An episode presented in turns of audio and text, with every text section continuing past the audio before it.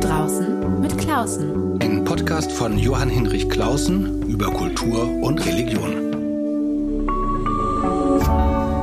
RevLab. Sexuelle Gewalt von Jugendlichen an Jugendlichen. Dies in einer kirchlichen Einrichtung vor etwa 40 bis 50 Jahren. Wie kann man so etwas heute hier aufarbeiten und daraus lernen?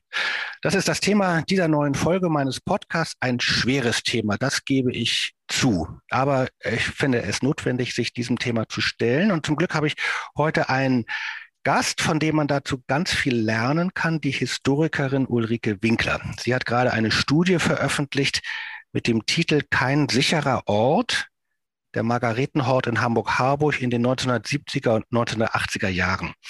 Und mit ihr will ich darüber sprechen, was damals in diesem einen kirchlichen Heim geschehen ist, warum eine Aufarbeitung heute so notwendig ist, wie man das macht und welche allgemeinen Folgerungen man daraus ziehen könnte. Herzlich willkommen, Frau Winkler.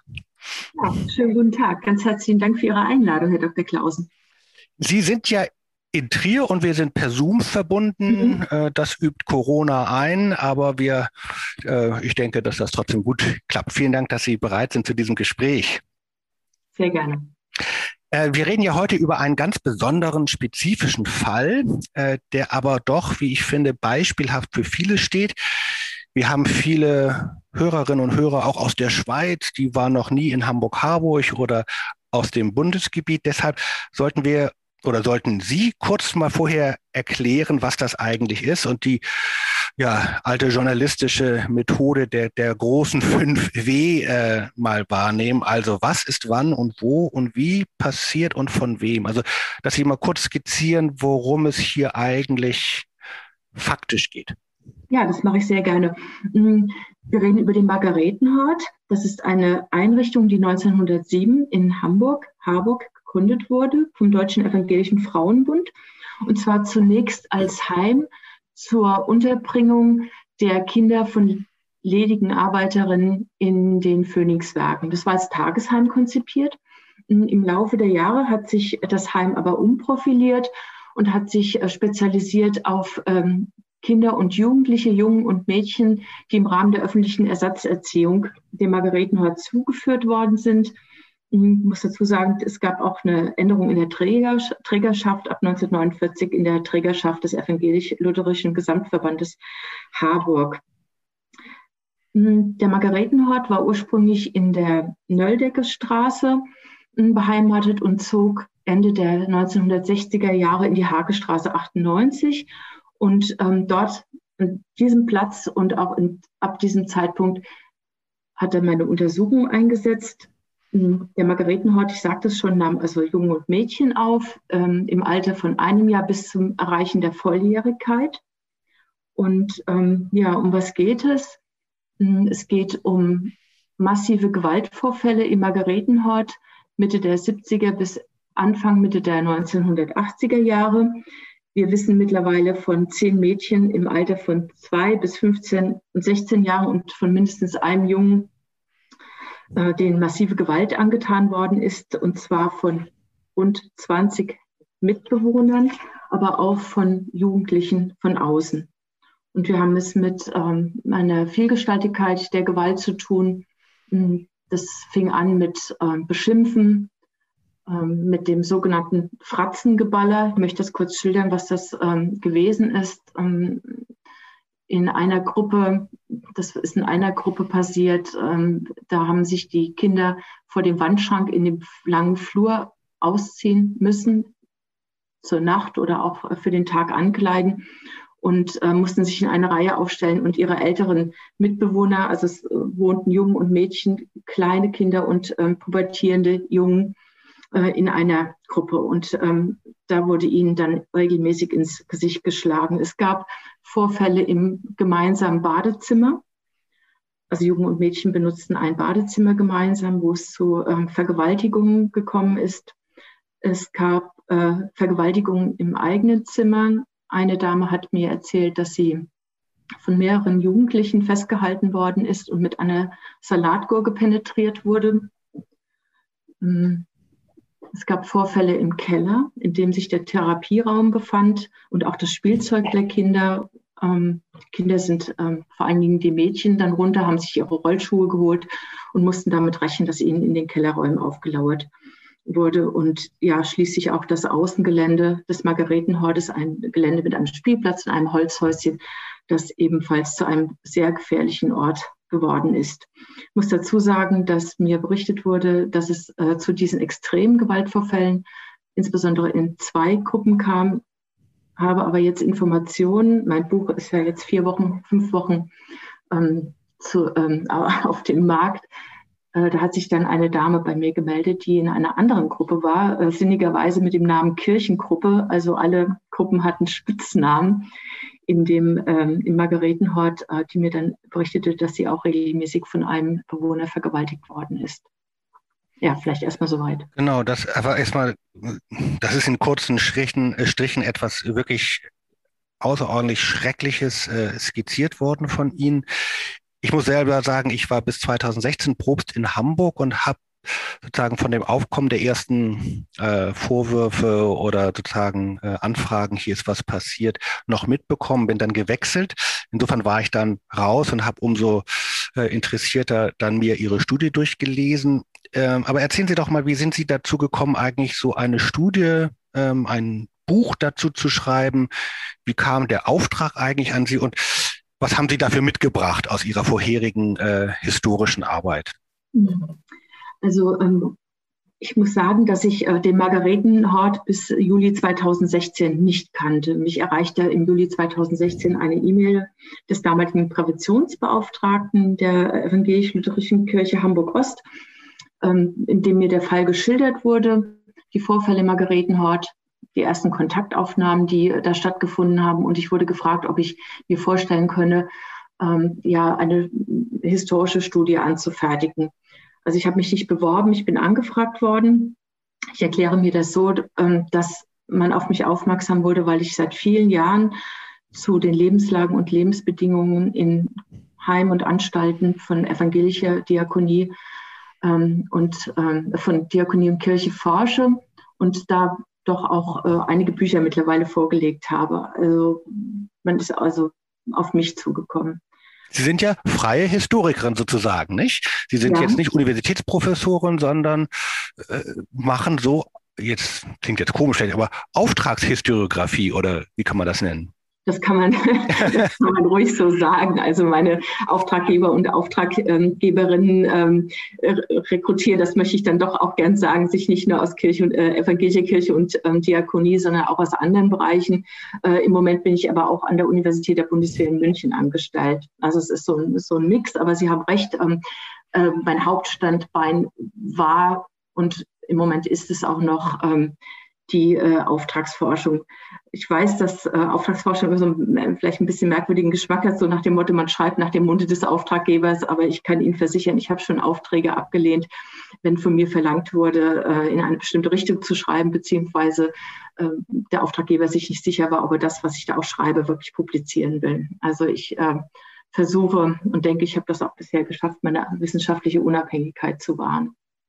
Genau, das ist, kommen wir vielleicht gleich nochmal drauf, die Zusammenarbeit mit der Kirche, aber Sie sind dann, also es ist jetzt nicht ein anwaltliches Gutachten, wie man jetzt gerade in den Presse immer liest. In Köln kommt eine Anwaltskanzlei und macht ein Gutachten, kein Gutachten, das ist richtig eine historische Forschung von Ihnen, sozusagen auch persönlich verantwortet. Sie sind die Autorin dieses Buches, aber Sie haben einen Auftrag dazu bekommen.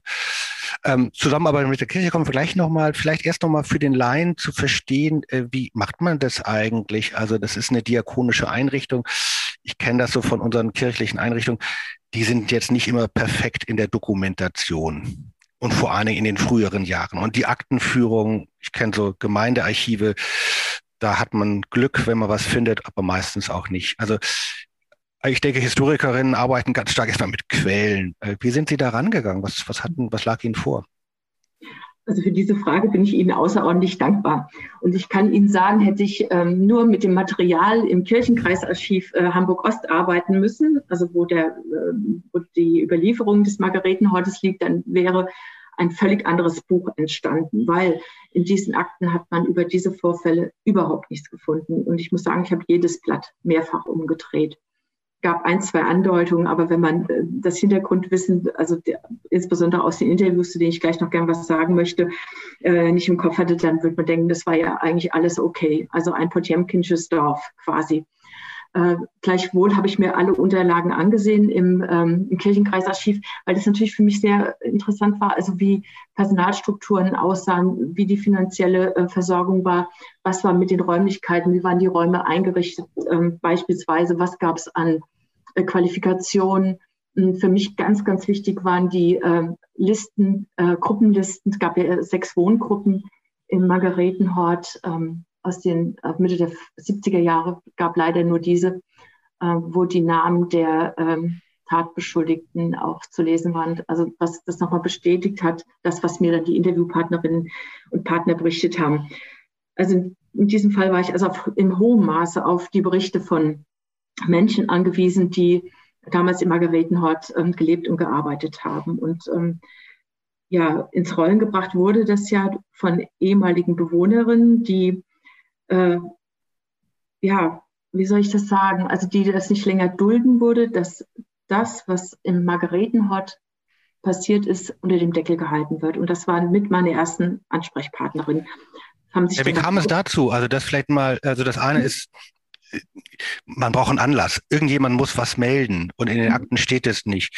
Und ich stelle mir das sehr, sehr schwer vor, diesen ersten Schritt zu tun oder auch sehr mutig äh, und dann die ersten Gespräche zu führen. Haben Sie eine, wie kam es dazu, dass plötzlich nach all den, also plötzlich in Anführungszeichen nach all den Jahren äh, Betroffene ankamen und sich meldeten? Also äh, ich, das kann ich nicht wirklich beantworten, aber ich denke so, auch wie ich es aus meinen anderen Projekten kenne. Also irgendwann ist in, in, der Biografie eines Menschen ein Punkt erreicht, an dem das nicht mehr länger auszuhalten ist, dass ähm, Dinge verschwiegen werden. Also ich kenne das aus meinen Forschungen zur Gewalt in den 50er und 60er Jahren. Da habe ich viel mit Menschen geredet, die ähm, kurz vor der Verrentung standen und ihre Bescheide bekommen haben und festgestellt haben, sie haben für die Arbeit, die sie in den Heimen geleistet haben, keine Rentenansprüche ähm, erworben. Das war für die Menschen der, der, der letzte Anlass zu sagen, so, und jetzt gehe ich damit an die Öffentlichkeit und ähm, versuche mein Recht einzufordern, was ja auch vielen gelungen ist. Ähm, Im Fall des Margaretenhortes, wir haben es da ja mit Frauen zu tun, die Anfang 50 sind, die ähm, ja so mehr oder weniger in der Mitte des Lebens stehen. Und ich denke, dass wir alle in verschiedenen Lebensphasen uns unterschiedliche Fragen stellen und äh, Dinge, die in der Biografie, in der frühen Biografie ähm, passiert sind, ähm, sich irgendwann auch Bahn brechen. Und ähm, der Anlass war meines Erachtens, dass diese zwei Frauen gesagt haben, wir wollen das nicht länger dulden, dass darüber nicht ähm, geredet wird. Und das hat so eine kleine Kettenreaktion auch bei anderen. Man ist ja untereinander in Kontakt, kennen sich ja auch.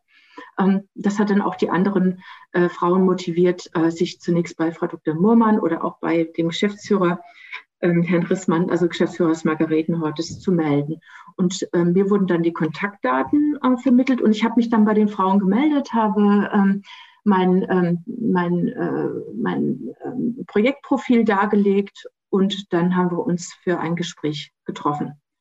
Und das ist natürlich immer eine große Herausforderung, weil ähm, wissen Sie, man kennt sich ja nicht. Also man telefoniert mal ganz kurz und ähm, spricht Ort und Uhrzeit ab, wobei ich den Frauen, aber auch den Männern immer die Wahl gelassen habe, wo und wann wir das machen. Das ist also ganz wichtig, dass man ähm, ja da die, die, Souveränität bei denjenigen lässt, ähm, mit denen man spricht, weil es geht ja nicht um irgendein Thema. Und ich bin ja dann auch diejenige, die nur zuhört, die Interviewpartnerinnen wissen von mir eigentlich fast gar nichts, außer dass ich ähm, diese Studie äh, machen sollte und natürlich auch wollte.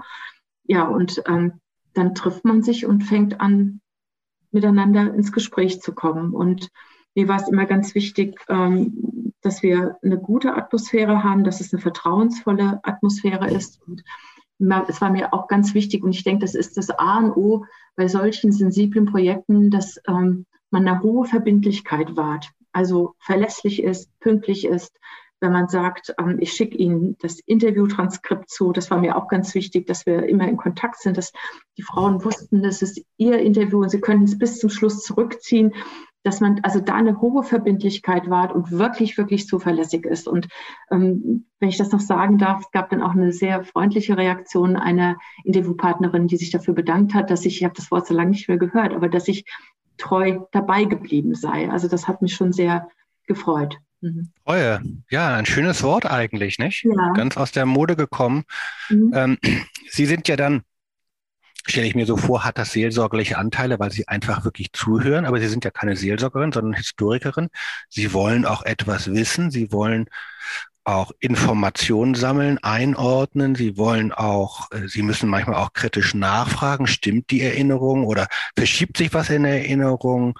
Sie müssen abgleichen, was die eine gesagt hat mit der anderen, stimmt das zusammen? Also Sie müssen ja auch eine kritische Distanz wahren, äh, ohne jetzt denen zu erzählen, ob ihre, äh, denen zu beurteilen, ob die Erinnerung stimmt oder nicht stimmt. Eine ganz heikle Balance eigentlich, nicht? Mhm.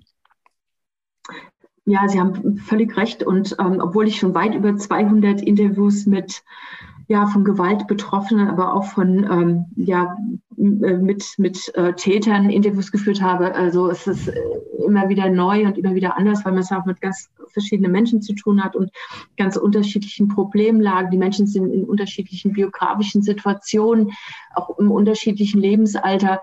Hm, das ist schon äh, immer ein Balanceakt. Hm. Ich denke, es ist wichtig, dass man auch wenn man als Wissenschaftlerin da sitzt, ähm, trotzdem ja auch wie soll ich sagen, ist das eine ganz schwierige Frage, zu, die, die, Sie, die Sie mir da gestellt haben. Also auch, auch, das, auch das Menschliche äh, dazulassen und ähm, die Menschen ernst zu nehmen und zu signalisieren, das, was Sie mir sagen, das nehme ich und ich ähm, nehme das an und ich verurteile da auch nichts. Also das ist ja auch so eine Sache, dass ähm, viele sagen, ja, ich ähm, hätte mich doch besser wehren sollen oder ich habe dies und das nicht gemacht und so weiter. Und das ist ja nicht meine Aufgabe, sondern meine Aufgabe ist, die Informationen zu sammeln auch natürlich kritisch nachzufragen, aber nicht zu, ver, nicht zu verurteilen oder im Gespräch ähm, schon was in Frage zu stellen. Wissen Sie, das sind Dinge, die, die mache ich hinterher am Schreibtisch und vergewissere mich dann auch nochmal in, in, in Rückfragen, Telefonaten, E-Mails, ob, ob ich das auch wirklich so richtig verstanden habe. Also es ist eine sehr ähm, diffizile Arbeit, die ähm, auch einfach sehr, sehr fordernd ist, natürlich, auch menschlich fordernd. Ja, und dann ähm, ist es ja doch aber auch so, dass diese Gesprächspartnerinnen ja einerseits starke Personen sind, stelle ich mir so vor. Also wer das schafft und sich dem aussetzt. Zugleich habe ich mich gefragt, ob sie sich selbst als Zumutung empfunden haben, weil diese Menschen haben ja bestimmt unterschiedliche Phasen auch, in der sie, in denen sie gesprächsbereiten fähig sind und wo man auch vielleicht, wo sie manchmal auch gedacht haben, boah, was, was, was, mit was konfrontiere ich diese Menschen schon wieder? Mhm. Also das ist auch ähm, eine ziemliche Gratwanderung. Also es geht ja darum, die, ähm, die Menschen äh, nicht zu retraumatisieren.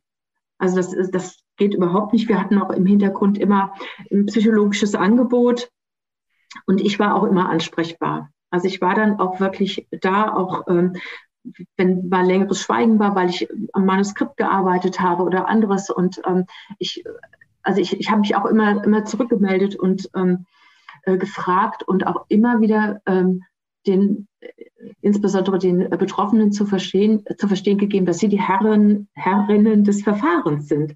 Also wenn die sagen, ich will jetzt nicht mehr Frau Winkler, dann hätte ich das selbstverständlich ähm, akzeptiert. Aber wissen Sie, ähm, es war auch so, dass, äh, das hat mich auch so beeindruckt, dass das ganz schwierig war für die Frauen darüber zu berichten, aber es gab so den ganz starken Willen so, und jetzt ähm, spreche ich das aus und es gibt jemanden, der wird es aufschreiben. Und ähm, das Ziel der Frauen war auch, sowas darf sich nicht wiederholen. Also das war ein ganz starker Movens bei allen. Und ähm, kann Ihnen sagen, dass diese Gespräche schon mit, mit vielen Tränen auch ähm, vor, sich, von, vor sich gegangen sind und, und dass das wirklich, ja, wie Sie sagen, eine richtige Zumutung war. Und ich weiß, dass es für die Betroffenen auch eine Zumutung war, meine Texte zu lesen. Also ich habe mir auch alles dann autorisieren lassen. Ich habe die zitiert und habe kaum Fließtext äh, also habe die, die also das, was sie mir erzählt haben, kaum in Fließtext äh, gebettet, sondern äh, ich habe die Frauen so zitiert, wie sie in dem Interview gewesen sind. Und das habe ich mir natürlich auch äh, korrigieren lassen, wenn ich, wenn die Frauen sagten, nee, so habe ich das aber gar nicht gemeint. Das gibt da ja immer so ein paar Sachen, die dann äh, hinterher anders gemeint worden sind oder auch falsch transkribiert worden sind. Und äh, das ist, äh, habe ich mir dann auch ähm, autorisieren lassen. Und das ist natürlich heftig, sowas ja. nochmal zu lesen. Und ich, vielleicht noch ein Satz, also zwei Frauen haben sich auch gar nicht mehr gemeldet. Und ich bin dann mit, dem, mit diesem Problem so umgegangen, dass ich ähm, die nicht mehr im Original zitiert habe, sondern da habe ich eben paraphrasiert und habe das in meinen Text einfließen lassen. Mir ist aus unserem telefonischen Vorgespräch noch Erinnerung, äh, der Satz, den habe ich mir auch gleich aufgeschrieben, wo Sie äh, über Ihre Gesprächspartnerin sagen, das sind Frauen, die vom Leben noch etwas wollen. Fand ich sehr schön. Ja. Ja, äh, die wollen wirklich noch was. Also ich sagte ja, die sind ähm, Anfang 50, die stehen in ihren Berufen, die haben Familie zum Teil, haben auch Kinder und ähm, ja, möchten ja für den Rest ihres Lebens besser leben und weniger Angst haben. Und ich weiß, dass viele schon seit langem auch in therapeutischer Behandlung sind und unglaublich darum kämpfen, ähm, in irgendeiner Art und Weise ähm, ja nicht Frieden zu machen, aber das in ihre Biografie zu integrieren, ähm, was sie da erlebt haben und aus der Rolle des Opfers rauszukommen und, und die Schuldgefühl, das ist ja das Verrückte, die Frauen fühlen sich ja schuldig, nicht die Täter wahrscheinlich, das ist aber jetzt eine Spekulation von mir, sondern die Frauen fühlen sich so schuldig und ähm, ich glaube, dass ihnen denjenigen, die an dem Buch mitgearbeitet hat, haben, dass ihnen das auch ein bisschen hat helfen können, rauszukommen aus dieser Hilflosigkeit und dieser Opferrolle. Und das meinte ich unter anderem, dass die Frauen noch was von ihrem Leben wollen und mh, mm, das auch in die Hände genommen haben. Also in vielerlei Hinsicht und äh, auch eine Lebensfreude haben. Also trotz alledem. Ja. Nächster Schritt äh, nochmal die Frage ähm, Zusammenarbeit mit der Kirche. Ähm, Sie haben vorhin äh, Ulrike Muhrmann erwähnt. Das ist eine Pröbstin in dem Kirchenkreis, also dem kirchlichen Bezirk, die dafür die Verantwortung übernommen hat und sozusagen ihre Hauptansprechpartnerin gewesen ist. Aber insgesamt, weil das natürlich immer ein Riesenthema ist, also die Frage ist, ist die evangelische Kirche bereit, solche Missbrauchsfälle aufzuarbeiten? Ähm, wie weit geht der Institutionsschutz vor Aufarbeitung oder das Hören der Betroffenen? Wie haben Sie das einfach erlebt in der Zusammenarbeit? Also ähm, wir hatten beschlossen dann, ähm, nachdem ich den Auftrag bekommen habe, auch einen Beraterstab ähm, ins Leben zu rufen, dem unter anderem Frau äh, Dr. Murmann ähm, gesessen ist, aber auch äh, Frau Dammerau beispielsweise, die Vorsitzende des Verwaltungsrates, Herr Rissmann, die Präventionsbeauftragten. Einmal war auch eine äh, ehemalige Bewohnerin dabei, äh, also auch multidisziplinär aufgestellt. Und ähm, es gab was, ich denke, was uns alle in diesem Berater, Beraterinnenstab äh, geeinigt hat, das war das gemeinsame ähm, Erkenntnisinteresse und die Bereitschaft, ähm, das auch, also die, die Wahrheit äh, ans Licht zu holen und das auch auszuhalten. Also wir haben sehr viele mh, hm, Diskussionen darüber gehabt, äh, ähm, wie man mit den ähm, Erkenntnissen umgeht, was man damit macht und natürlich auch so eine Betroffenheit, also auch so ein Stück weit dieses, das kann doch eigentlich gar nicht wahr sein. Also weil das so ähm, wie soll ich sagen, so weit wegklingt und auch mit der Vorstellung eines evangelischen Heims erstmal gar nichts zu tun hat. Also man hat ja auch so ein Bild im Kopf, ein evangelisches Heim, da läuft irgendwie alles so äh, unter Gottes Wort und christliche Nächstenliebe, Barmherzigkeit. Und wenn man dann, also jetzt im Fall des Margaretenhortes schaut, dann war das eben nicht unbedingt so. Und äh, das miteinander zu diskutieren, auszuhalten, das war äh, auch eine Aufgabe des Beraterstabes. Und ich wenn ich so einen Strich drunter ziehe, würde ich sagen, also das war eine sehr, sehr vertrauensvolle und auch eine sehr wertschätzende Kooperation, die ich mir ähm, auch für andere Projekte wünsche egal ob ich die jetzt mache oder nicht. Aber das wäre schon schön, wenn Forschende äh, so unterstützt würden. Was auch den Zugang zu den Quellen angeht übrigens. Also da muss ich wirklich auch den Archiven, die ich äh, aufgesucht habe, also ganz, ganz großes kirchlichen Archiven, diakonische Archive, ein ganz, ganz großes Kompliment aussprechen. Also äh, da gab es eine, eine Riesenunterstützung. Das war, das war wirklich toll. Also ich denke, da hat sich wirklich auch was bewegt, dass man sagt, so ist es, ähm, ja, dass nur die Wahrheit frei macht und nicht, dass, äh, dass man das nach wie vor unter der Decke hält, was äh, passiert ist. Zum Stichwort Wahrheit, wenn man Ihre Studie liest, und die ist ja auch irgendwie gut lesbar, äh, will ich nochmal sagen, man kann sie gut lesen, auch wenn der Inhalt wirklich äh, ähm, ja äh, bedrückend ist. Es sind aber auch, es ist gar nicht so lang, es sind 170 Seiten so ungefähr, also man kann es auch wirklich gut lesen und es bringt, was das fand ich eben so interessant, einerseits natürlich tatsächlich die Geschichten dieser Gewalterfahrung und zugleich aber auch eine sehr klare äh, Aufklärung darüber, was waren eigentlich die Faktoren. Also ich zähle mal so ein paar Dinge auf, die mir aufgefallen sind, dann will ich Ihnen nochmal äh, den Ball zuspielen, dazu mehr zu sagen. Also Sie analysieren ja auch richtig. Sie hören nicht nur den Betroffenen zu, sondern analysieren. Sie sagen, wo es an der Architektur des Hauses gelegen hat. Schlicht und einfach an den Baulichkeiten, an der schlechten Personalsituation, äh, an einer äh, an Kommunikations, an einer Kommunikationskultur, die es nicht gegeben hat, ähm, auch an, auch interessant, äh, weil mich das immer beschäftigt, zu sagen, wo Progression und Fortschritt äh, zu Rückschritten führen kann, an einer irgendwie richtig schlecht gemachten Koedukation. Also, das war ja damals neu, Jungs und Mädchen zusammen zu erziehen und in diesem Heim war das richtig so schlecht gemacht, äh, dass es eben Gewalt gefördert hat. Also, ähm, wie haben Sie das sozusagen analytisch? Sie müssen ja dann nochmal analytisch sich die Faktoren richtig angucken. Was war Ihnen da mhm. besonders wichtig? Ähm, also mir ging es bei der ganzen Studie darum, ähm, zum einen zum multiperspektivischen Zugriff zu kommen. Also deswegen Schriftquellen und auch Interviewquellen. Und dann war es mir ganz wichtig äh, zu verstehen, was begünstigende Faktoren gewesen sind. Und ich wollte es nicht nur an den Menschen festmachen, also die da gearbeitet haben, ähm, also dass man sagt, ja, die, die waren nicht ausreichend genug äh, qualifiziert, was zum Teil leider der Fall gewesen ist, oder die haben ähm, deren äh, Erziehungsstil ähm, gepflegt, der mehr so persönlichen Überzeugungen ähm, entsprang und nicht unbedingt den Bedürfnissen der ähm, Kinder geschuldet waren, anderes mehr, sondern äh, ich, mich interessieren immer die Strukturen, in denen Menschen arbeiten, weil äh, Strukturen ähm, natürlich Menschen und auch Handeln ganz stark formen und dieses Handeln wieder auf Strukturen zurückgeht. Und ähm, ich beschäftige mich zum Beispiel, um mal so ein, eine Sache aufzugreifen, schon länger mit ähm, der Architektur von Anstaltsbauten. Und mir ist bei dem Margaretenhort sofort aufgefallen, dass ähm, die Baulichkeiten die Gewalt und auch das Verschweigen, weil das ist ja der zweite Skandal in meinen Augen, also dieses jahrzehntelange Schweigen, nicht glauben wollen, ähm, dass diese Architektur das eben auch ähm, begünstigt hat, weil ähm, diese äh, Architektur Angsträume geschaffen hat. Und Beschreiben Sie das mal. Beschreiben Sie das mal. Was, wie kann man sich das vorstellen?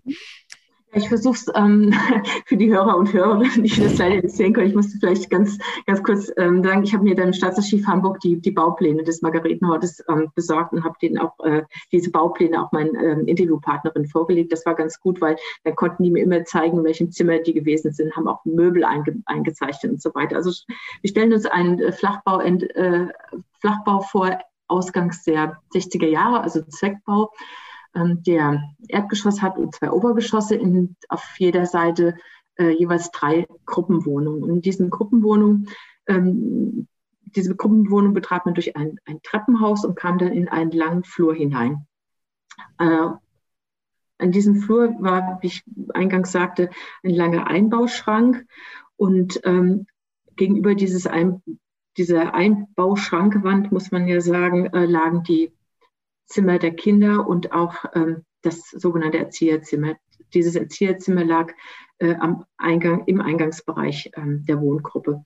Und man ging dann durch diesen langen Flur und äh, traf dann direkt auf die Jungen Toilette mit Dusche, Mädchentoilette mit Dusche und Badezimmer. Und dann ging es nochmal um die Ecke, wo dann noch ein Zimmer war. Also sie haben dann so einen Knick, beziehungsweise also einen Knick in dem, ähm, in dem, ähm, in dem Flur gehabt, der zum einen nach links und zum anderen nach rechts geht, also so eine Art T-förmiger Flur. Das heißt, Sie können eigentlich, wenn Sie am einen Ende des Flurs stehen, Sie können nicht um die Ecke gucken. Sie haben nicht mitbekommen, was in diesen Ecken passiert ist und was auch in dem äh, Badezimmer dann beispielsweise äh, passiert ist. Und Jungen und Mädchen lebten eben nebeneinander. Also ja. die Zimmer lagen nebeneinander und ähm, auch die ähm, die Sanitärräume lagen nebeneinander. Also quasi so eine Architektur, die, ähm, ja, ich will jetzt nicht sagen, äh, die auffordert oder einlädt, aber die zumindest nichts verhindert. Das ist so ein, ein Punkt gewesen, der, der mir ganz, ganz ähm, wichtig war. Äh, aufgefallen ist mir, ähm, was mich natürlich auch interessiert hat, die Personalsituation, die oft sehr angespannt gewesen ist. Es gab äh, Erzieherinnen, die viele Jahre und Jahrzehnte dort gearbeitet haben, aber es gab auch eine hohe Fluktuation. Also man hatte beides äh, beobachten können. Also so einen festen Stamm, der da, äh, da war und dann eben diejenigen, die anfingen und auch wieder äh, gingen. Und die Erzieherinnen waren für ähm, Gruppen zuständig, äh, bis zu zwölf Mädchen und Jungen, die zum Teil äh, multiple Problemlagen hatten. Also der Margaretenhort hat äh, sich auch versucht, umzuprofilieren in den 70er Jahren als heilpädagogisches Heim. Also man muss wissen, vielleicht wenn man auch mal einen Blick auf die Kinder wirft, die äh, aus zum Teil ganz zerrütteten Familienverhältnissen äh, gekommen sind. Also eine Interviewpartnerin beispielsweise ist von ihren Pflegeeltern, von ihrer Pflegemutter regelmäßig verbrüht worden und ist dann aus, ist dann aus, den, ähm,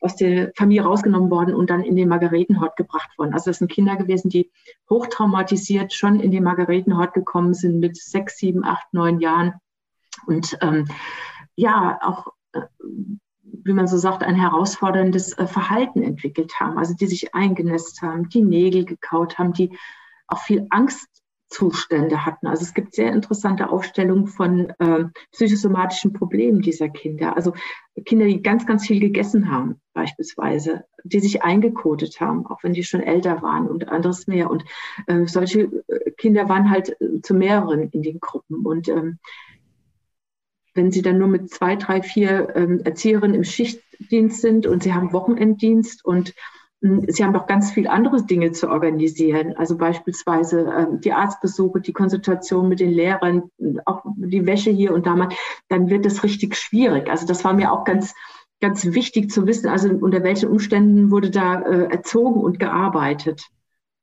Und äh, um zum möglichst umfassenden ähm, ja, Blick auf das äh, ganze Geschehen zu kommen. Ich würde gerne nochmal den ähm, einen Begriff aufgreifen, den Sie äh, zwischendurch genannt haben, weil das ja eben dann sozusagen der zweite Skandal ist. Das eine ist sozusagen dieses, wie konnte es dazu kommen? Und das war ganz wesentlich Personalsituation, Anstandskultur und eben auch so, eben auch die Architektur. Das andere ist, warum wurde das immer verschwiegen oder hat keiner was gesagt oder hat keiner was gehört? Also diese, diese, dieser zweite Skandal. Was waren da eigentlich Ihre Einsichten? Hm. Also wie ich bereits sagte, in den Akten hat sich ja gar nichts abgebildet. Und ähm, das, was ich sagen kann, habe ich aus den Interviews der ähm, äh, damaligen Bewohnerin. Und ähm, mir wurde glaubhaft von verschiedenen Seiten versichert, dass die äh, Mädchen zu ihren Erzieherinnen gegangen sind und haben äh, berichtet, was ihnen zugestoßen ist. In einem Fall äh, ist sogar mal eine Erzieherin dazugekommen, wie sich ein Junge an einem Mädchen ähm, zu schaffen gemacht hat. Die Kinder haben das den Erzieherinnen, nicht allen, das muss man immer dazu sagen. Also es geht vor allen Dingen um zwei Gruppen. Und diese Erzieherin, die, ähm, denen wurde das gesagt, aber die haben das nicht, wie sagte mir eine Interviewpartnerin, die haben das nicht genommen, die haben nichts damit gemacht. Und äh, wissen Sie, wenn ein Kind ähm, das ein paar Mal probiert, sich äh, einem Erwachsenen anzuvertrauen, sowieso in einer ganz prekären Situation als im Grunde genommen abgeschobenes Heimkind, dann gibt so ein Kind irgendwann auf und behält es für sich. Und das war auch das, was ähm, mir dann auch von allen gesagt worden ist. Also alle haben irgendwann nicht mehr darüber gesprochen, auch nicht mehr untereinander, äh, weil die Scham einfach auch so groß war. Also es ist ja dann auch so gewesen, dass die Mädchen im Doppelzimmer waren und die eine mitbekommen hat, wenn die andere äh, belästigt worden ist. Und was mich auch sehr beeindruckt hat, dass mir eine Interviewpartnerin sagte, ja, der eine wurde dann äh, ausquartiert in ein anderes Zimmer, weiter weg von der Gruppe, mehr oder weniger im, im Flur, aber der saß ja nach wie vor bei uns am Tisch. Da hat er mit uns gegessen. Um, ähm, und also so, ja, das, das, also das ist so der berühmte äh, weiße Elefant, der Elefant im Raum. Also es wissen eine Reihe von Leuten, aber es wird, ähm, wird nicht mehr darüber gesprochen. Die Kinder trauen sich nicht mehr. Die, die es wissen, schweigen darüber. Ich habe mit keiner Erzieherin reden können, die äh, von diesen Dingen wussten. Das heißt, ich habe mit zwei, äh, das fand ich sehr, sehr großartig, mit zwei Mitarbeiterinnen ähm, gesprochen, die äh, und auch mit dem damaligen Heimleiter, die von diesen Vorfällen nichts wussten, weil ihnen diese Vorfälle nicht anvertraut worden sind. Und das ist mir auch von den Interviewpartnerinnen so bestätigt worden. Es wurde irgendwann manifest, dieses Schweigen. Was wäre dafür für Sie Ihre, Ihre, Ihre Konsequenz daraus?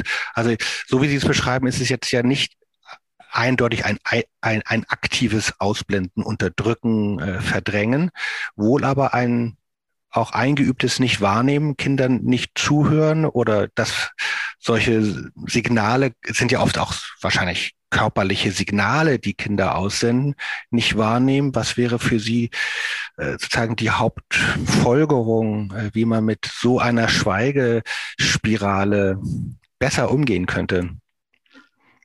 Ja, das ist schwierig ähm, zu beantworten. Ich möchte aber noch mal einen, ähm, einen kleinen Schritt zurückgehen, wenn ich darf. Und zwar ähm, die ähm, Erzieherinnen wussten zum Teil davon. Und ähm, ich kann das dadurch belegen, dass mir eine Interviewpartnerin sagte, dass es viele Jahre später mit einer ihrer Erzieherinnen wieder getroffen hat und die hätte gesagt, ähm, ähm, du weißt doch, ähm, äh, so sinngemäß, das war ja auch der Grund, dass wir euch in ein anderes Zimmer verlegt haben. Also man wusste, ja, was da passiert ist und hat es irgendwo auch ernst genommen, aber man hat nicht die, ja, die, die, die in meinen Augen ähm, die eigentlich naheliegenden Konsequenzen äh, gezogen. Also diese Jungen aus dem Heim zu entfernen beispielsweise, also Öffentlichkeit herzustellen. Und ich weiß, wie schwer das ist, auch in, in so einem, auch wenn das jetzt kein geschlossenes Heim war, aber so in so einer halbgeschlossenen äh, Welt ähm, aktiv zu werden, wo es auch hohe Loyalitäten gibt, wo es Bindungen gibt an die Institution, auch an die Kirche und auch an den eigenen Arbeitsplatz, auch ähm, die, ich versuche das im Moment auch so ein bisschen erklären, was vielleicht Gründe gewesen sein könnten, ähm, die ja dieses Schweigen begünstigt haben, auch dieses nicht wahrhaben wollen. Also auch die, also man ist ja auch aufgefordert, dann in irgendeiner Art und Weise tätig zu werden. Also ähm, wenn, wenn da so ein Kind mehrfach weinend vor einem steht und berichtet, mir ist dies und das äh, passiert. Also, mh, hm, aber um Ihre Frage zu beantworten, ich denke, es, was wir, also jetzt nicht nur der Margareten heute, sondern was wir auch als Gesellschaft brauchen, ist eine, ist eine gewaltfreie und angstfreie Kommunikation. Und äh, ich denke, da, da hapert es. Wir reden da viel zu wenig drüber. Wir reden auch nicht über gewaltförmige Strukturen jetzt in unserer Gesellschaft. Und Gewalt heißt nicht, äh, jemanden ins Gesicht zu schlagen oder Vergewaltigung, äh, jemanden zu vergewaltigen, sondern das fängt in meinen Augen viel äh, früher an. Wir sprechen nicht über Macht. Mhm. Und ähm, das kann man sagen, das war ähm, in den 70er und 80er Jahren sowieso nicht so das Thema, auf anderen Ebenen natürlich schon, also ich äh, jetzt 68er fortfolgende, aber es ist ja, es ist ja nach wie vor ein Thema. Und ich denke, dass wir uns Gedanken darüber machen, ähm, welche Strukturen da sein müssen, auf welchen Menschen, welche Qualifikationen wir brauchen, ähm, um ja angstfreie Kommunikation möglich zu machen. Ihr Buch ist ja selber ein, ein Versuch dabei, nicht? Also äh, so kann man es ja lesen. Ähm, Sie und das, ich gehe nochmal auf das Schriftstellerische daran, das mich einfach überzeugt hat. Äh, Sie nehmen dieses Thema angstfrei auf. Sie gehen daran. Sie gucken, was in den Papieren zu finden ist. Sie sprechen mit äh, den Betroffenen. Sie schreiben das auf. Sie machen daraus ein Buch, das äh, aber auch handhabbar ist, also das auch jetzt für einen Laien äh, wie mich, äh, der sich mit dem Thema nicht intensiv beschäftigt hat, gut zu verstehen ist, 170 Seiten. Sie haben einen schönen Stil, in dem Sie einerseits mir als Leser auch schon deutlich machen, was ist da echt passiert und was hat das ausgelöst. Also ich werde nicht geschont, zugleich ist es keine Skandalisierung, keine Hysterisierung, es hat nichts Reißerisches an sich, sondern es hat äh, im Grunde dann auch was, auch was Distanziertes dabei im guten Sinne. Also sie haben so eine Balance von Nähe und Distanz, weil sie ja auch eine Rolle haben. Sie sollen das aufschreiben, damit man auch daraus etwas lernen kann. Deshalb muss man auch was verstehen können. Ähm, wie lange haben Sie gebraucht oder waren Sie oder wie, oder wie, wie schwer war das für Sie gerade in diesem Fall, so diese Balance zu finden, von Nähe und Distanz rangehen und aber auch sozusagen in die analytische Entf Distanz oder Entfernung zu gehen? Mhm. Also was mir sicherlich ähm, geholfen hat, ist, dass ähm, das nicht das erste Buch ist, das ich über Gewalt und gewaltförmige Verhältnisse geschrieben habe. Also es ist zum Teil wirklich, wirklich Handwerk. Ne? Und ähm, ich sehe mich als Wissenschaftlerin ähm, als jemand, die es mit Tacitus hält, also Sine ihrer et Studio, also ohne Zorn und ohne Eifer.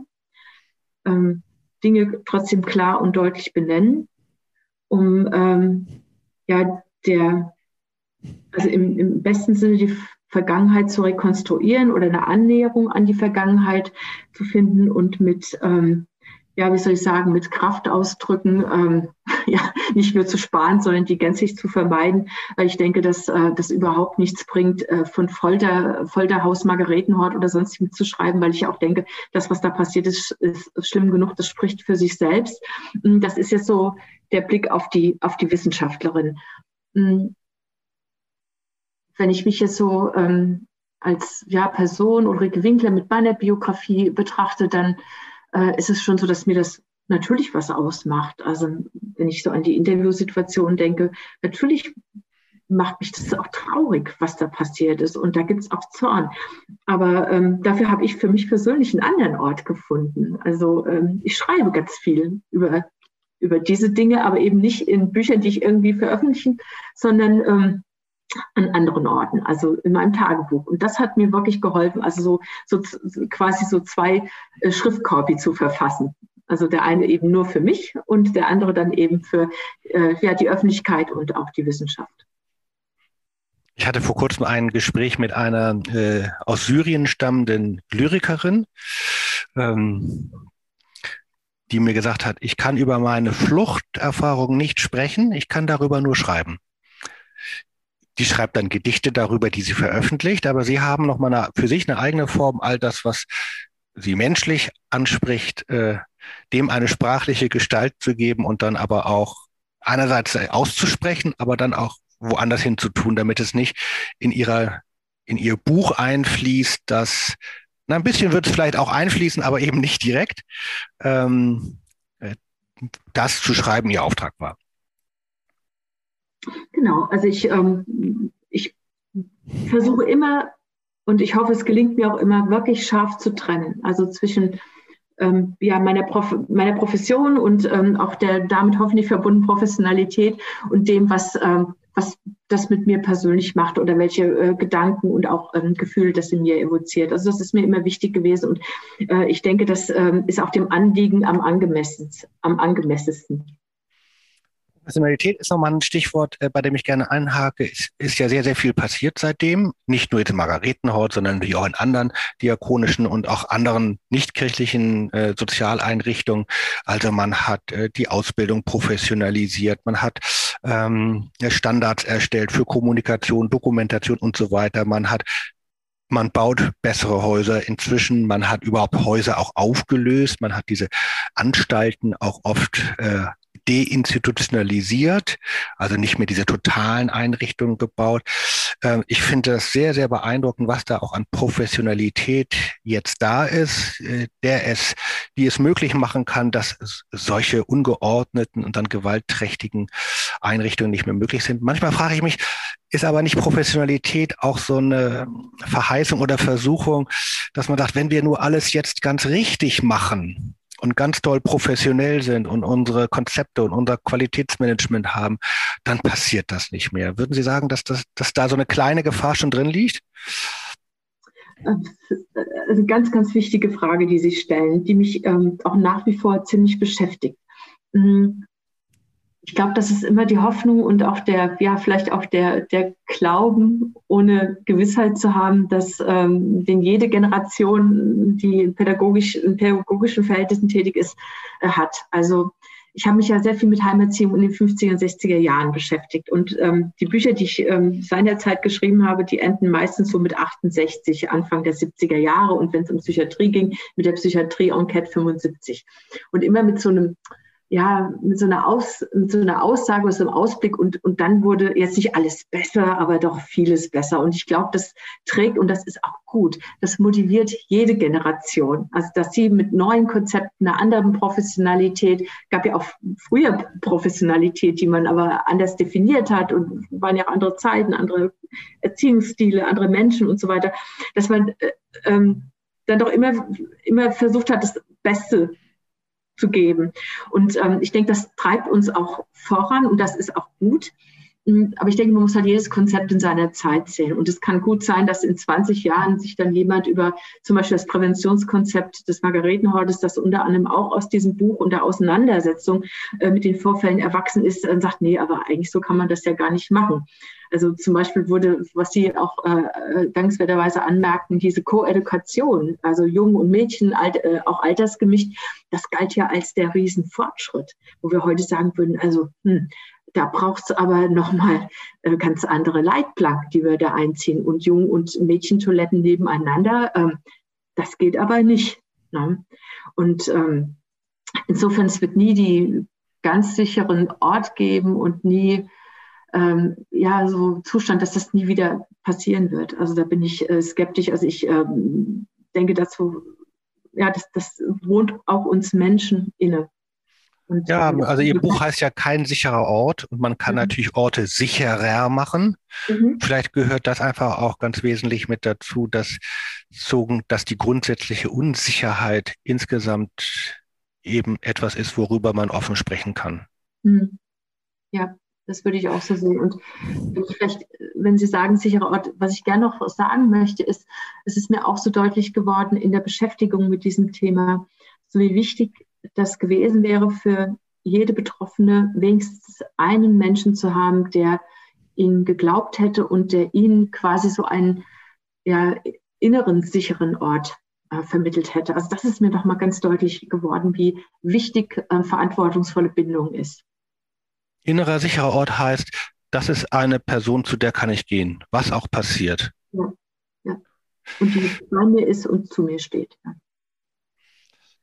Der Margaretenhort ist ja in Hamburg-Harburg wirklich ein einzelner Fall ähm, und wird vielen in Deutschland und der Schweiz gar nicht bekannt sein. Aber so wie Sie es beschreiben, steht er ja beispielhaft für, ja, für was eigentlich? Also Sie haben mehrfach darauf hingewiesen, das ganze Thema Gewalt an Schutzbefohlene in deutschen Heimen, vor allem nach der Nachkriegszeit. Jetzt für die Schweizer äh, Zuhörenden, da haben wir natürlich in Deutschland gehört über die Geschichten äh, von den Verdingkindern, also den, den armen Bauernkindern oder armen Kindern, die zu Bauern äh, gegeben wurden als Arbeitskräfte und haben dort eben auch äh, zum Teil aber sehr Schlimmes erfahren. Hier ist es ja nochmal ein Sonderfall, weil eben hier die Gewalt jetzt nicht von dem Pastor, dem Bauern, dem Diakon äh, äh, ausgegangen ist, sondern, sondern von den Jugendlichen, von anderen Jugendlichen selbst, Mitbewohnenden. Ist das, wenn Sie mal so die Literatur überblicken, eigentlich die erste Studie dazu? Weil es ja nochmal besonders verstörend. Also soweit ich die Forschungslandschaft ähm, zurzeit überblicke, ist das die erste Studie, ähm, die sich mit Gewalt unter Jugendlichen ähm, im evangelischen Heim beschäftigt. Es gibt verschiedene andere Studien. Also es gab eine Studie in Hessen, wo es um ähm, Gewalt zwischen Kindern und Jugendlichen ähm, ging, aber das ist eine, das ist eine frische Studie, sage ich jetzt mal, also die sich mit den äh, mit Vorfällen in den ja, letzten Jahren beschäftigt hat. Aber wir sprechen ja hier oder ich habe darüber geschrieben, über, über dieses Reformzeitalter kann man das ja fast nennen, also 70er und 80er Jahre geschrieben haben. Also ich konnte bei meinen äh, Forschungen auf keine, ja, keine, keine Vorarbeiten in dem Sinne äh, zurückgreifen. Also insofern ähm, begreife ich meine Studie als Pilotstudie, die die Grundlage äh, gelegt hat, die auch sicherlich irgendwann äh, vielleicht auch revidiert wird oder äh, anders rezipiert wird, wie, wie auch immer. Aber ähm, das ist schon ähm, was Neues, das denke ich schon, ja. Das hat mich nochmal, äh, wir kommen so langsam zum Schluss, äh, nochmal zu einer offenen Frage die wirklich für mich eine offene ist, aber ich will sie Ihnen mal stellen. Also diese Studie konzentriert sich auf die Betroffenen, auf die institutionellen Umstände, erwähnt natürlich auch sozusagen Täter, aber eigentlich bleiben die Täter ähm, in dem Sinne außen vor sind, nicht das Thema. Und ich kann das gut nachvollziehen aus verschiedenen Gründen. Erstens sind es damals selber Minderjährige gewesen. Ähm, die Taten liegen lange zurück. Es ist alles nicht mehr justiziabel. Zugleich ist es wichtig, äh, dass dieses Buch auch nicht ein Denkmal für die Betroffenen ist, aber doch sozusagen ein, ein Ort ist, wo die Stimme der Betroffenen gehört wird und nicht gleich die der anderen auch. Ähm, zugleich frage ich mich vielleicht für ein zweites Buch oder, oder nochmal eine andere Perspektive, braucht es nicht auch nochmal auch eine Aufklärung auch über solche Arten von Tätern. Also ich erinnere mich, meine Landeskirche, die Nordkirche, hat vor fünf, sechs Jahren eine große Studie hm, verfasst, auch ins Netz gestellt. Da ist immer noch, wo ein ganz wesentlicher Punkt Täterstrategien sind. Also, äh, also man muss eben wissen, wie gehen Täter eigentlich vor, um Dinge zu verstehen. Und das ist auch kein, das lässt sich auch analysieren.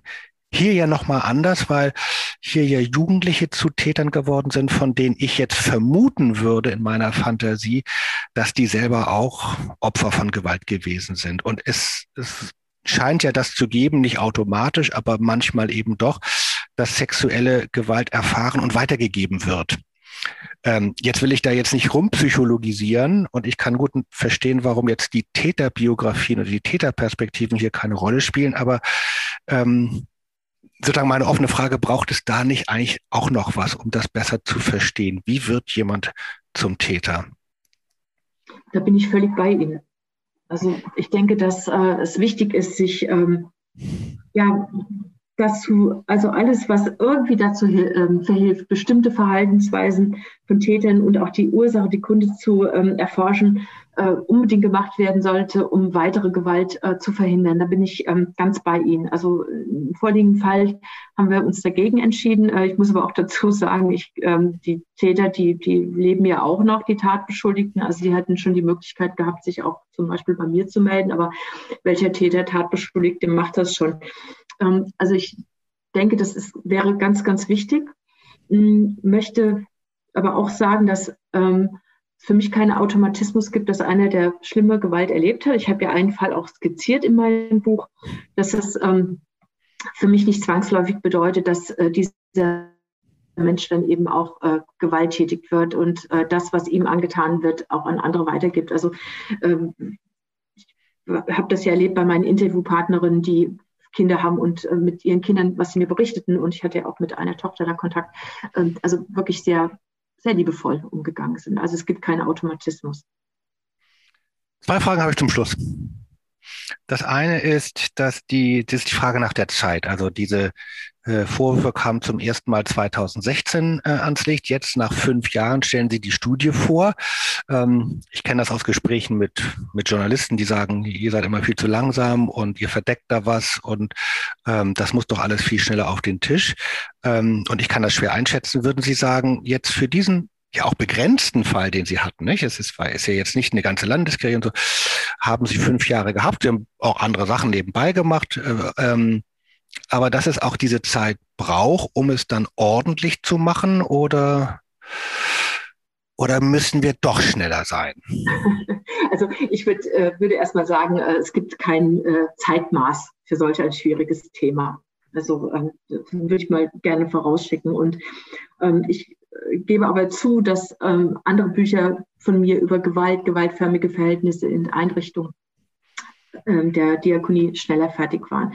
Das hatte aber auch was mit den Menschen zu tun, mit denen ich da zu tun habe. Das waren ähm, 70, 80-Jährige beispielsweise, die in einer völlig anderen Lebensphase standen und die mh, hm, jetzt nicht abgeschlossen haben, aber wo das noch mal ein Stück weiter weg war. Aber dieses Mal waren das eben andere Personen, also Frauen, die noch was von ihrem Leben wollen und ähm, die auch ihren Berufen nachgehen und sich dann immer mal wieder mit mit den Texten von der Frau Winkler zu beschäftigen, obwohl ich das auf ein Mindestmaß reduziert habe, ähm, das ist natürlich anstrengend und zeitraubend. Und viele haben sich auch nicht immer gleich zurückgemeldet. Das heißt, also ich war auch immer in so einer, in so einer Warteschleife. Und dann musste ich ja, das dachte ich ja auch, das Manuskript zum Teil auch umschreiben, weil sich eben zwei Betroffene ähm, dann nicht ähm, gemeldet haben. Also das äh, war einfach auch ein sehr ähm, mühsamer und mühseliger äh, Prozess. Aber ähm, ich denke, das ist ähm, oder war der Sache angemessen. Vor allen Dingen ging es mir darum, dass es nicht zur Retraumatisierung kommt oder zu, zu ganz schlimmen Vorfällen und anderem. Und ich finde, man sollte, wenn sich schon jemand bereit erklärt, mitzuwirken,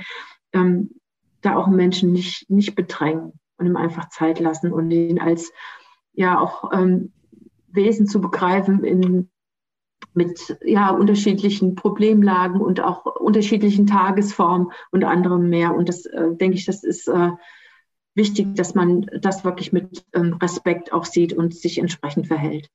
Auch als Wissenschaftlerin, die, die gerne auch mal den Schreibtisch für was anderes frei hätte, klar, natürlich. Über sexualisierte Gewalt in der Kirche oder in diakonischen Einrichtungen wird ja im Moment, das ist meine Schlussfrage, sehr, sehr intensiv diskutiert. Ein hochpolitisches Thema äh, bestimmt die Medien. Wie wünschen Sie sich denn ein gesellschaftliches Gespräch darüber? Sie hatten das vorhin schon kurz angeklingen lassen, aber das würde ich gerne noch am Schluss hören. Wie, wie sollten wir eigentlich darüber Debatten führen? Hm. Also ich muss ähm, vorausschieben, also ich bin erstmal unglaublich erleichtert und auch dankbar, dass das Thema so ja, gesetzt ist und äh, präsent ist. Also dass man eigentlich, wenn man Tageszeitung aufschlägt, äh, jetzt nicht mehr unbedingt ähm, dran vorbeikommt. Und was ich aber gleichzeitig beobachte, ist, dass, ähm, dass viele das auch schon wieder, ähm, ich sage jetzt mal sehr salopp, nervt. Ja, schon wieder, schon wieder. Also es gibt da auch eine gewisse hm, Gewöhnung. Ich würde mir wünschen, dass ähm, wir mehr darüber sprechen, was hinter, was hinter Gewalt steht. Das ist in meinen Augen äh, eine Frage von Macht und Machtmissbrauch. Also was ich ganz, also in, der Mitte unseres Gespräches gesagt habe, dass wir uns mehr über die ähm, Strukturen und ähm, unsere, ja, unsere Beziehungen, auch der Arbeitsbeziehungen, der sozialen Beziehungen, Beziehungen in Institutionen und andere mehr auseinandersetzen und da auch zu einem ehrlicheren Blick kommen. Auf das, was ähm, ja, unsere Beziehung, unsere Kommunikation auch prägt und äh, da auch einräumt, dass die ähm, asymmetrisch ist und dass wir versuchen sollten, weg von dieser Asymmetrie zu kommen und hinzukommen zu einer Diskussion, zu, einem, zu einer Wertschätzung auf Augenhöhe. Das würde ich mir wirklich wünschen. Man kann einen kleinen Schritt da hinein tun in, auf diesem Weg zu diesem schönen, wichtigen Ziel, indem man Ihre Studie liest. Ulrike, Winkler kein sicherer Ort der Margaretenhort in Hamburg-Harburg in den 1970er und 1980er Jahren. Eine, eine exemplarische Fallstudie, aus der man, wie ich im Gespräch mit Ihnen gemerkt habe, sehr, sehr viel lernen kann. Vielen Dank, liebe Frau Winkler. Dankeschön. Und in zwei Wochen kommt auf diesem Kanal irgendwas anderes. Das werde ich aber noch feststellen. Also allen, die zugehört haben, vielen herzlichen Dank dass äh, ihr euch diesem schweren Thema ausgesetzt habt, aber wichtig ist es. Alles Gute. Tschüss. RefLab